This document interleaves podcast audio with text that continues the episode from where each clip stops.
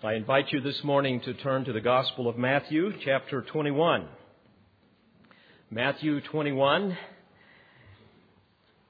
And today we examine verses 33 through 46. This being the second in a trilogy of parables that Jesus is preaching, where he graphically exposes something that we have all experienced and that we constantly experience and that is the willful, deliberate rejection of God's provision for salvation through the Lord Jesus Christ. And thus I've entitled my sermon to you this morning, The Pattern and Price of Rejecting Jesus. Follow along beginning in verse 23 of Matthew 21, verse 33. Listen to another parable. There was a landowner who planted a vineyard and put a wall around it and dug a wine press in it and built a tower and rented it out to vine growers and went on a journey. And when the harvest time approached, he sent his slaves to the vine growers to receive his produce. And the vine growers took his slaves and beat one and killed another and stoned a third. Again, he sent another group of slaves larger than the first, and they did the same thing to them. But afterward he sent his son to them, saying, They will respect my son. But when the vine growers saw the son, they said among themselves, This is the heir. Come, let us kill him and seize his inheritance. And they took him and threw him out of the vineyard and killed him. Therefore, when the owner of the vineyard comes, what will he do to those vine growers? They said to him, he will bring those wretches to a wretched end and will rent out the vineyard to other vine growers who will pay him the proceeds at the proper seasons. Jesus said to them, Did you never read in the Scriptures? The stone which the builders rejected, this became the chief cornerstone. This came about from the Lord, and it is marvelous in our eyes. Therefore, I say to you, the kingdom of God will be taken away from you and be given to a nation producing the fruit of it. And he who falls on this stone will be broken to pieces, but on whomever it falls, it will scatter him like dust. And when the chief priests and the Pharisees heard his parables, they understood that he was speaking about them. And when they sought to seize him, they feared the multitudes because they held him to be a prophet. Last week we looked at the first parable of this trilogy, the parable of the two sons, and now here we have another parable of a landowner, where again Jesus exposes the religious elite of apostate Judaism. We see here the pattern and the price for rejecting Jesus as we look at this text, we will see a logical sequence of disbelief on the part of the religious vine growers, and might I add, on the part of everyone, everyone who denies Christ as Savior and Lord. In order to help you see this, I've divided this text into three very simple parts. First, we will see in this pattern of rejection that people are, number one, driven by self interest Secondly, they are deceived by self righteousness. And thirdly, they are damned by self justification. As you can tell, selfishness is the hallmark of human depravity. Well, the meaning of the parable is quite simple. As we look at it, we see that the landowner refers to God, the one who has gone to great lengths to prepare his vineyard to be fruitful. And of course, the vineyard is the covenant people, Israel. The concept of the vineyard was a common Old Testament symbol to describe God's covenant people. But in a broader sense, it refers to the kingdom of God in general, including the church age in which we live. Now, it was common for landowners in that day to lease portions of their vineyard to various caretakers. Here they're called vine growers. And these people would then tend the vineyard, and at the appropriate time of the harvest, they would pay back a portion a certain percentage to the landowner. And of course, the vine growers here in this text refers to the chief priests and the elders, the religious elite of apostate Israel, those that are greedy and treacherous and brutal. And as we look at one of the chief characteristics of the pattern of rejection, we see again that first and foremost, people are driven by self interest. They're not faithful to the landowner. And as we think about the chief priests, the Pharisees, and the scribes, we know as we have studied these texts that they were in it for the money. They were all false teachers, and this is why, by the way, Jesus cleansed the temple. They had an agenda, a self interest that they were pursuing. And I might add that, like all religious hypocrites that are in leadership, all of them are basically, fundamentally, not men of God, not men that are called and gifted to be the spokesman of God, but rather they are entrepreneurs. They are politicians. They are power brokers. They're not faithful servants of God. And in this parable, the vine growers obviously violated the landowner's trust. They had their own agenda, so what did they do? They killed the landowner's servants when they came to receive their percentage for the landowner. And of course, this is a reference to what the Jewish elite had done all through the Old Testament. They killed the prophets of God. As you study the prophets of God, you will see in the Old Testament that most of them died as martyrs. You see, false teachers hate the truth because it exposes them. And I might add, it ruins their business and it undermines their control with the people. So, knowing the savagery of the vine growers, the landowner then sends his own son to set things right. And of course, this would be a reference to God's Son, the Lord Jesus Christ, that is now standing before these brutal and vicious vine growers. And as we look at the text, we see that with full knowledge of who he was as the Son, they decide to kill him. And of course, this is precisely what is about to happen just a few days later in the crucifixion of Christ. It's fascinating, by the way, in verse 39 we read, And they took him and threw him out of the vineyard and killed him. This is a clear allusion to Jesus' crucifixion that occurred outside of the city of Jerusalem. Now, some of you might be asking, what practical relevance does this parable have for those of us today living in the church age? Well, the answer is quite simple the same apostasy of the first century exists today. Oh, it has different names and different faces, but in general, the same type of rejection of the Son exists today with hypocritical religious leaders. Like the Jews of that day, many modern religious systems claim to be the only church. They claim to be the only way to the truth. Many of them even claim to worship Jesus as the Son of God, and millions of people adhere to their rituals and their traditions. But ultimately, these leaders and many of the people are also driven by self interest.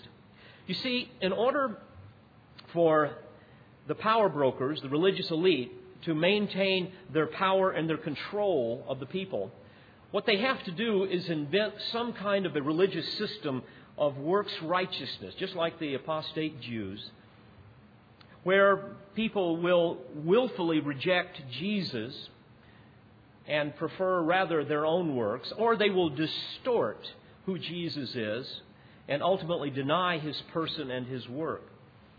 For example, so that you will see how practical this is even today, there are religious people that would call themselves Christians that deny the Trinity the triune Godhead. And if we read in Luke 12, for example, we see that it is absolutely essential to the gospel of Christ to believe in the Trinity. Because in Luke 12, Jesus warned, Beware of the leaven of the Pharisees, which is hypocrisy.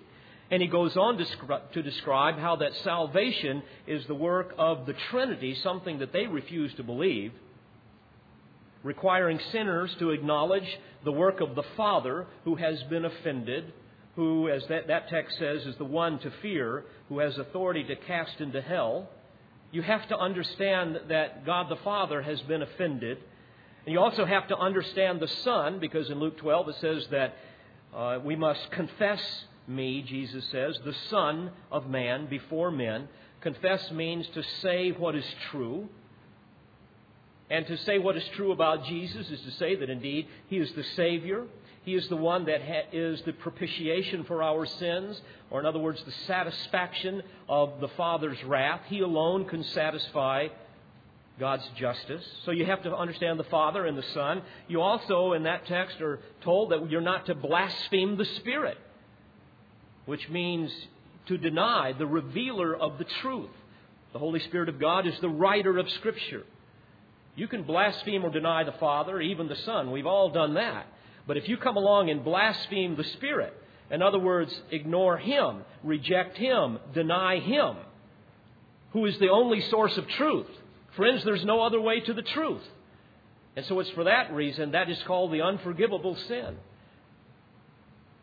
So, all false religions have their spin on the truth, and many people blaspheme the Holy Spirit. Now, Jesus made it clear that no one comes to the Father but by the Son, and no one comes to the Son but by, but by the Spirit.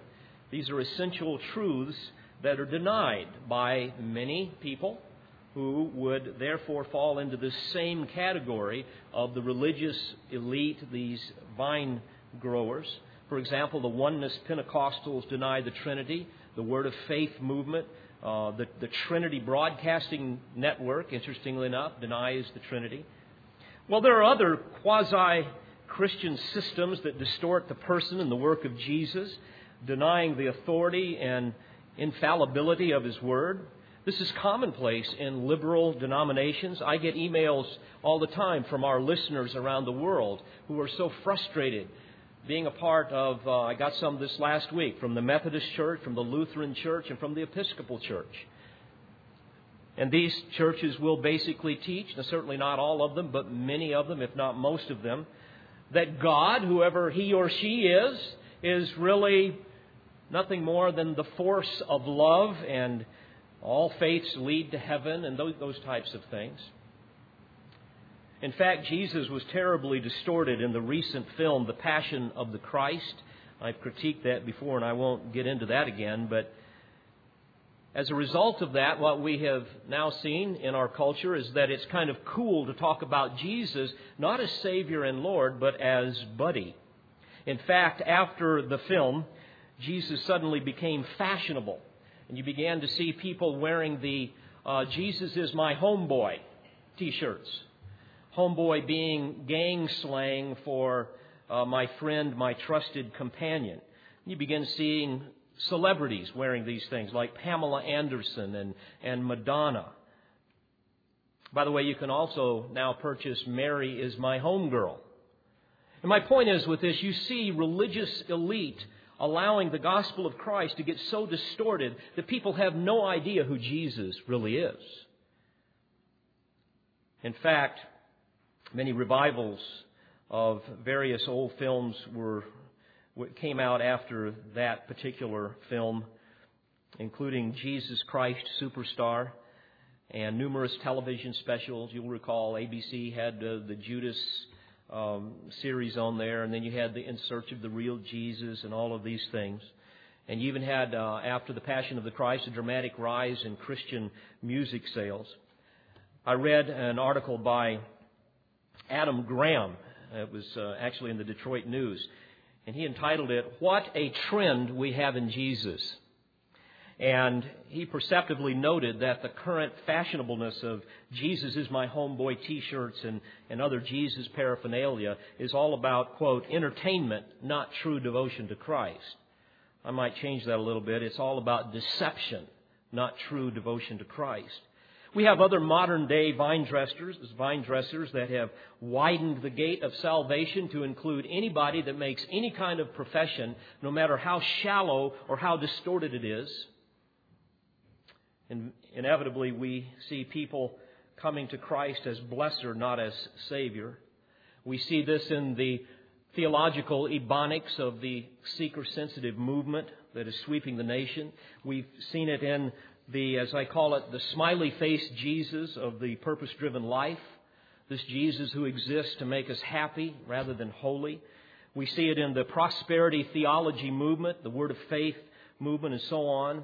People that see man as more deprived than depraved. And Jesus, therefore, is reduced to some kind of a cosmic genie that you learn how to manipulate so that he will provide for you and perform some kind of a personal miracle. And of course, the result of this now has flowed into this new movement of the emergent church, a group of people now, many churches around the nation, that deny all of the essential doctrines of historic Christianity. All of the doctrines are reduced in their language to nothing more than, quote, legal metaphors of faith. These people prefer, as one critic says, doubt and mystery over certainty and conviction. And of course, these folks know nothing of the real Jesus, indicative of the vine growers that Jesus is condemning in this parable. Others have a perverted gospel, especially the faith plus works groups of people a damning counterfeit that nullifies grace, that ultimately denies the finished work of Christ on the cross of Calvary. We see this in Roman Catholicism. You see it in Mormonism, the Jehovah's Witnesses. Many would even add the Seventh day Adventists in that group and other fringe groups of Christianity. John MacArthur has said it well. There's only two kinds of religion. There is the religion of human achievement, where you add to your faith your own works in order to be saved. And the other religion is the true religion of divine accomplishment, requiring faith alone, resulting in works. Bottom line, friends, all false religions are driven ultimately by self interest, not a passion for God and His glory. Well, as we look at this pattern, we see that these folks were not only driven by self interest, but secondly, they were deceived by self righteousness. You see, the Jews had concocted hundreds of ridiculous rules and regulations beyond the law of Moses. We've gone over some of them before. I'll not take time today. You can read uh, some of them, for example, in, in, the, in the Talmud, which was the, uh, the, the repository of the oral law. You see, they understood that God's law was so impossible to obey. And of course, God did that for a purpose to drive us to His mercy and to drive us for the one or to the one who could be the righteousness of God for us. But since God's law was so impossible to obey, they had to reinterpret it and add some different rules and loopholes so that we could obey these things and then have the perception of being righteous before God. So when you would adhere to the rules that they gave you, you were considered righteous. Well, we see the same kind of vine growers today, especially in the Roman Catholic Church. Not only are they driven by self interest, but, but they're deceived by self righteousness. That they are driven by self interest is well documented. We've seen in Roman Catholicism the church preying upon poor people, ignorant people, the selling of indulgences, selling of special privileges. I was studying some of it this last week. Some of these things still go on around the world. The Roman Catholic Church today is the greatest landowner in the world. They build, as you know, lavish cathedrals and continue to amass fabulous wealth through their distortion of the gospel of Christ. And if I can digress for a moment, because this has come up with some of our listeners and even some folks here in the church, this issue of Roman Catholicism. May I say that any system that denies the finished work of Christ on the cross as the sole means of salvation from sin must therefore invent a counterfeit gospel. And this is what Roman Catholicism has done. Frankly, Roman Catholicism is nothing more than repackaged Pharisaism with all of its traditions and rituals and, and, and robes and funny little hats and all of the paraphernalia and the grand spectacles that they have. A counterfeit system insisting that divine grace is dispensed through various meritorious sacraments. For example, they have invented this thing of infant baptism where they believe that that washes away original sin. They have, of course, the Mass, uh, where they sacrifice Christ over and over again, thousands and thousands of times every week around the world. They've also invented a mechanical means of confessing your sin, where you go into a confessional booth and you confess your sin to a mere man. And they see that as the basis now of divine forgiveness, a blasphemy beyond, beyond words. They have invented rosary beads and rituals and things like that that are supposedly instrumental in the exoneration from, from sin and from judgment. And of course, if you sin too much, they have a nice provision there. You can offer various forms of penance to pay for your sins yourself, to personally atone for your sins, because after all, what Jesus did on the cross wasn't sufficient. And if it gets too bad, of course, you have purgatory that you can go to where you're going to be for an unknown amount of time and your sins can be purged so you can finally make it into heaven. Roman Catholicism, with their worship of Mary, praying to Mary and other saints as if Mary has ever heard a prayer or some other saint. And of course, they've developed an, intricate hierarchy of priests and the papacy and so on. But, folks, central to their heresy, that again is indicative of apostate Judaism that we're looking at here in the text, central to their heresy is that salvation is not by faith alone, that justification is a lifelong process. It is not imputed, but it is infused over time. You see, to them, we are not declared righteousness by a holy God through the righteousness of Christ at the time of salvation, but rather we become righteous over time through good works. And again, if you don't earn enough favor with God, there's always purgatory that's kind of the second chance where you can have your sins purged. Now, friends, I tell you, this is the very opposite of the gospel of Christ.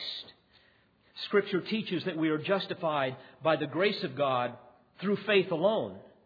In Romans 4 5, the Apostle Paul says, To the one who does not work, but believes in him who justifies the ungodly, his faith is reckoned as righteousness.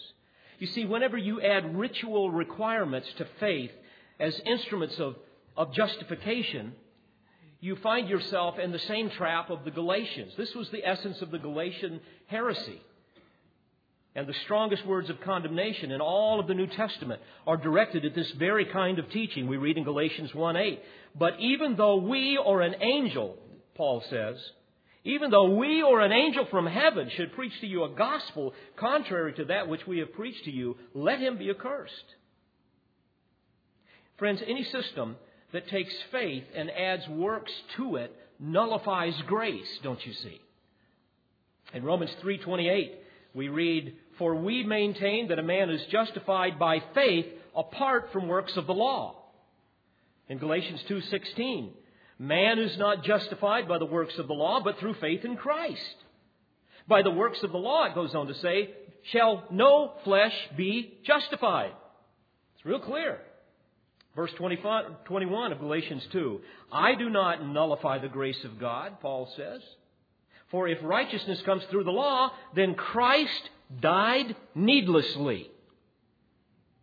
You see, friends, this is not some obscure issue hidden in some ambiguous text or implied in some nuance of theology. This is crystal clear. Paul exposed this error in Romans 9:31.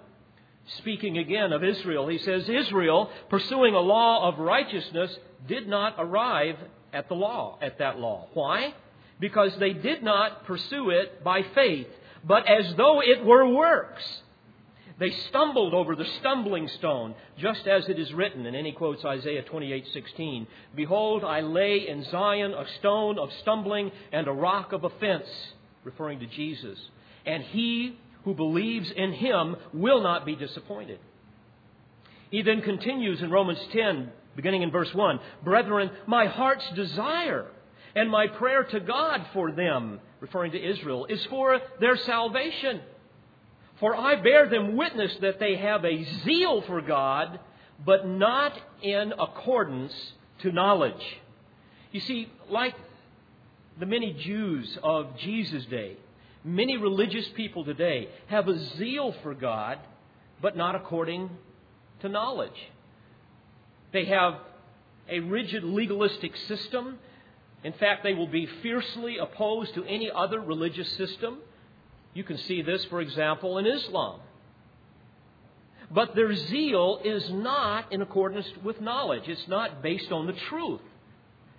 They fail to understand that the righteousness of God requires, that, that, that, He requires comes only through faith in the Lord Jesus Christ. His righteousness imputed to us, that is justification, where we are declared righteous by a holy God when we place our faith in the righteousness of Christ. And then as a result of that, the works come. Our faith doesn't come because of that. Of course, where there is no spiritual life, like in apostate Judaism and Roman Catholicism, ritual and superstition begins to take over.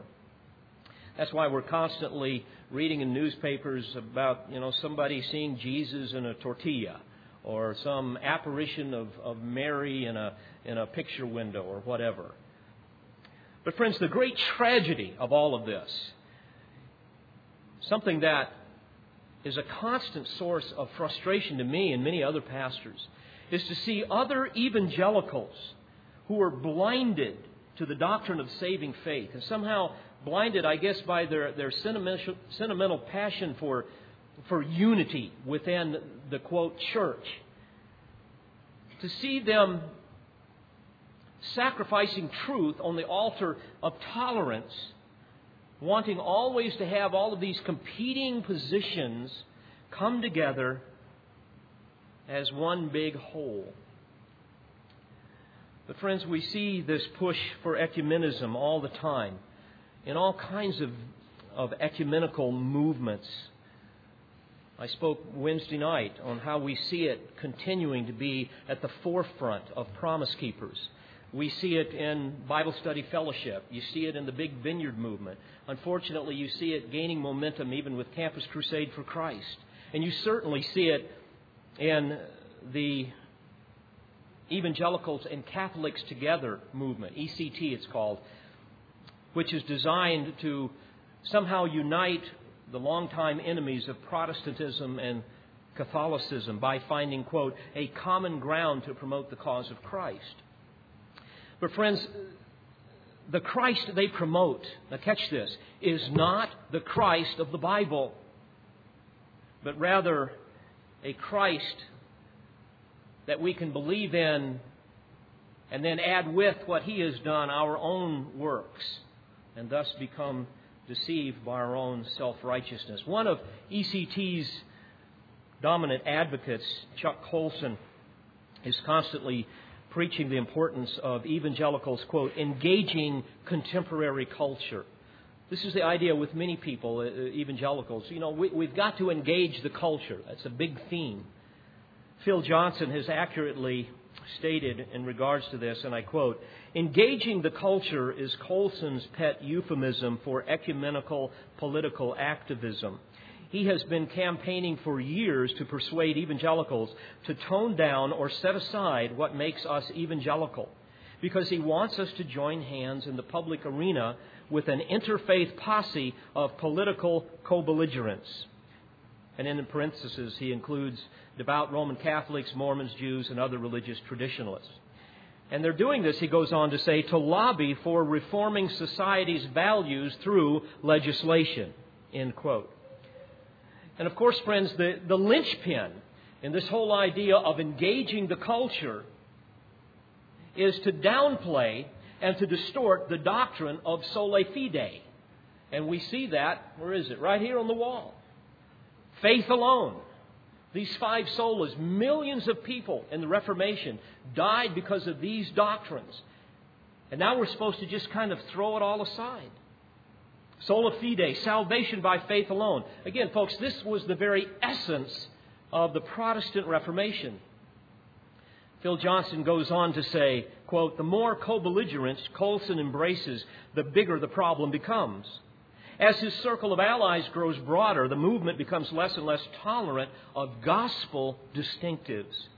You simply cannot, he says, solicit the support and partnership of, for example, Jewish leaders in a moral crusade if you are clearly and forcefully declaring the exclusivity of Christ.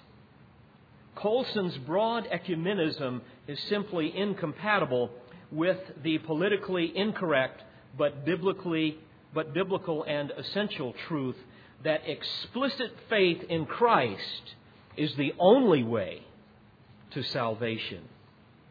End quote. Beloved, whenever we affirm any system of faith plus works, and we call people that believe these things Christian, whether they're Roman Catholics or Mormons or Jehovah's Witness, we are perpetuating a damning error. Now, please hear this. I'm passionate about this because this is the very type of thing that Jesus was so passionate about, even in this parable. And of course, this is aggravated even more when we ally ourselves with all people of faith, including Muslims and Buddhists and Hindus, to somehow engage the culture. Beloved, excuse me, but I, I don't see a biblical mandate to engage the culture. I see a mandate to go into all the world and to preach the gospel, to preach Jesus Christ and Him crucified, to make disciples of all men. Well, these are some of the dominant examples of modern vine growers that would, in many ways, parallel apostate Israel that Jesus is condemning here in this text. I want you to see that there are far broader ramifications here. Indeed, they're driven by self interest. Secondly, they're deceived by self righteousness. But it's interesting that Jesus once again outwits his antagonists here in verses 40 through 41. He gets them to condemn their brutal treachery with their own mouths. Notice what he says. Therefore, when the, when the owner of the vineyard comes, what will he do to those vine growers? Now, can't you imagine the, the, the, the self righteous religious elite now kind of puffing out their chests a little bit and grabbing a hold of their lapels on the robes? And they said to him, Well, it's kind of like, boy, we're going to answer this one. We know exactly what needs to happen here. He will bring those wretches to a wretched end and will rent out the vineyard to other vine growers who will pay him the proceeds at the proper seasons. Well, little did they realize that they had just condemned themselves with their own mouths. And Jesus wanted them to understand this perfectly well.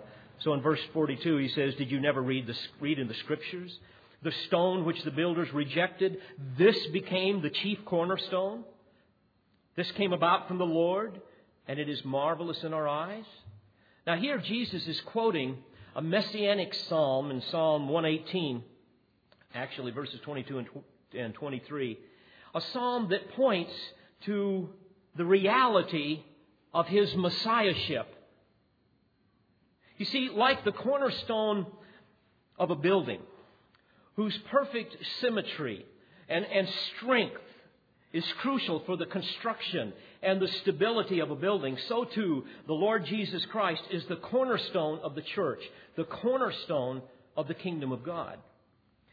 In fact, at Pentecost later on, Peter would later proclaim to these very same murderers, now after the crucifixion, in Acts 4:10, he, he would say, Let it be known to all of you and to all the people of Israel that by the name of Jesus Christ the Nazarene, whom you crucified, whom God raised from the dead, and he goes on to say, He is the stone which was rejected by you, the builders, but which became the very cornerstone. And there is salvation in no one else, for there is no other name under heaven that has been given among men by which we must be saved. You see, indeed, the Jews had inspected this cornerstone. They saw all of his miracles. They were awestruck by his teaching. But he didn't measure up to their agenda, to their selfish needs. Because again, they wanted to be delivered from Rome, not from sin, so that they could pursue their own self righteous agendas. Like so many people today, they wanted a blesser to make them happy, not a Savior to make them holy. The same today is prevalent in so many movements, the purpose driven life movement in particular, one where people pursue Jesus so that they can be more successful, so they can have more prosperity, so that they can feel more fulfilled. Because after all, the attitude is Jesus exists for me, not I exist for him. Life is all about me and my needs, not God and his glory. And so when people see the real Jesus, they don't want anything to do with that cornerstone. They will reject that. In his first epistle, Peter said, Behold, I lay in Zion a choice stone, a precious cornerstone, and he who believes in him shall not be disappointed. This precious value then is for you who believe. But for those who disbelieve, the stone which the builders rejected, this became the very cornerstone and a stone of stumbling and a rock of offense. For they stumble because they are disobedient to the word, and to this doom they were also appointed. 1 Peter 2, verses 6 through 8. And Paul gives those who are united to Christ Jesus through faith alone a great reason to rejoice as we read his words of encouragement to the church at Ephesus in Ephesians 2:19. Here's what he said: "You are no longer strangers and aliens, but you are fellow citizens with the saints and are of God's household, having been built upon the foundation of the apostles and prophets, Christ Jesus himself being the what? The cornerstone. So Jesus exposes this very common pattern of rejection in these religious antagonists, a pattern that is all too widespread today. People, first of all, that are driven by self interest using some kind of a counterfeit religious system to meet their own personal agenda, usually to somehow cash in on God, to be able to love the world and live in the world and to do all you want, and then kind of have God over here that's going to help you enjoy it all. And then, secondly, those that inevitably buy into some satanically inspired religion that leaves them deceived by their own self righteousness people that are convinced that by their works, by their rituals, by some ceremony, that they are doing things that are meritorious before God and thus impressing Him and obligating Him to somehow grant them mercy. And folks, whenever that happens, those people minimize the glorious reality of what Christ did on the cross on our behalf and makes his work insufficient and partially unnecessary. And as a result of this, they are, of course, damned by their own self justification. And we see this thirdly. You see, all false religions, whatever form of works righteousness they promote, have an uncanny ability to blind the faithful followers to the deception that they embrace.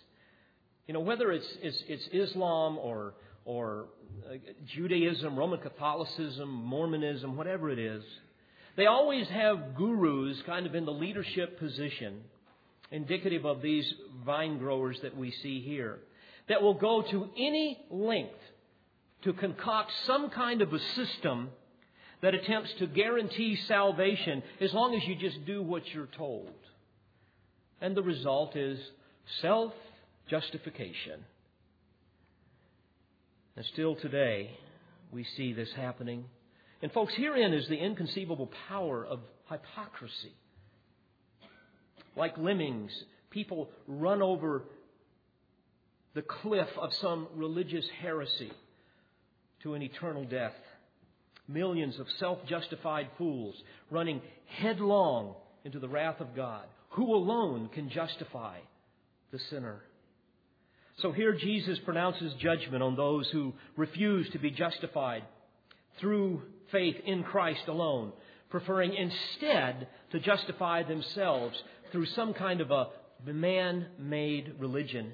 So in verses 34, or 43 and 44, we read the Lord's words Therefore, I say to you, the kingdom of God will be taken away from you and be given to a nation producing the fruit of it. By the way, the word nation is ethnos. It simply means people. A reference here to the church of which Christ is the cornerstone. The church which is the only true vine that is able to produce the fruit of the kingdom. Remember, Jesus said in John 15, 5, I am the vine, you are the branches. He who abides in me and I in him, he bears much fruit, for apart from me, you can do nothing.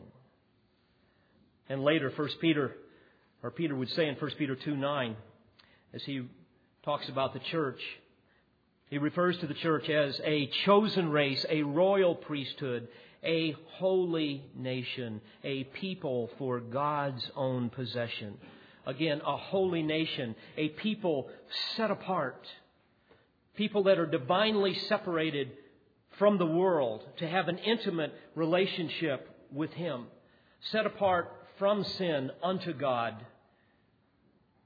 So Jesus goes on to say in verse 44 And he who falls on this stone will be broken to pieces, but on whomever it falls, it will scatter him like dust.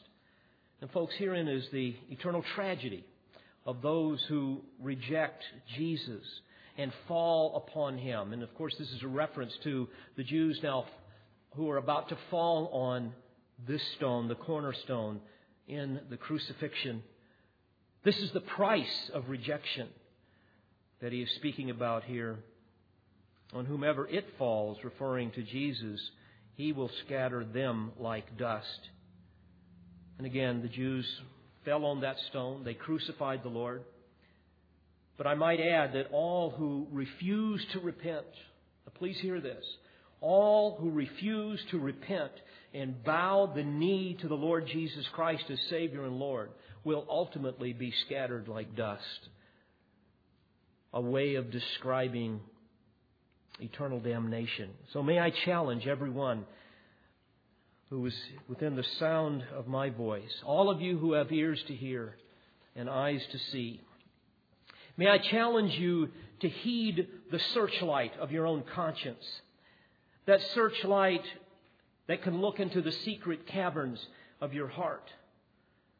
And as you peer into those secret places in your heart, those places that only you can see and God can see, I would encourage you to look into your imagination and gaze intently into those hidden tunnels and ask yourself Am I being driven by my own self interest in whatever religious pursuit that I have?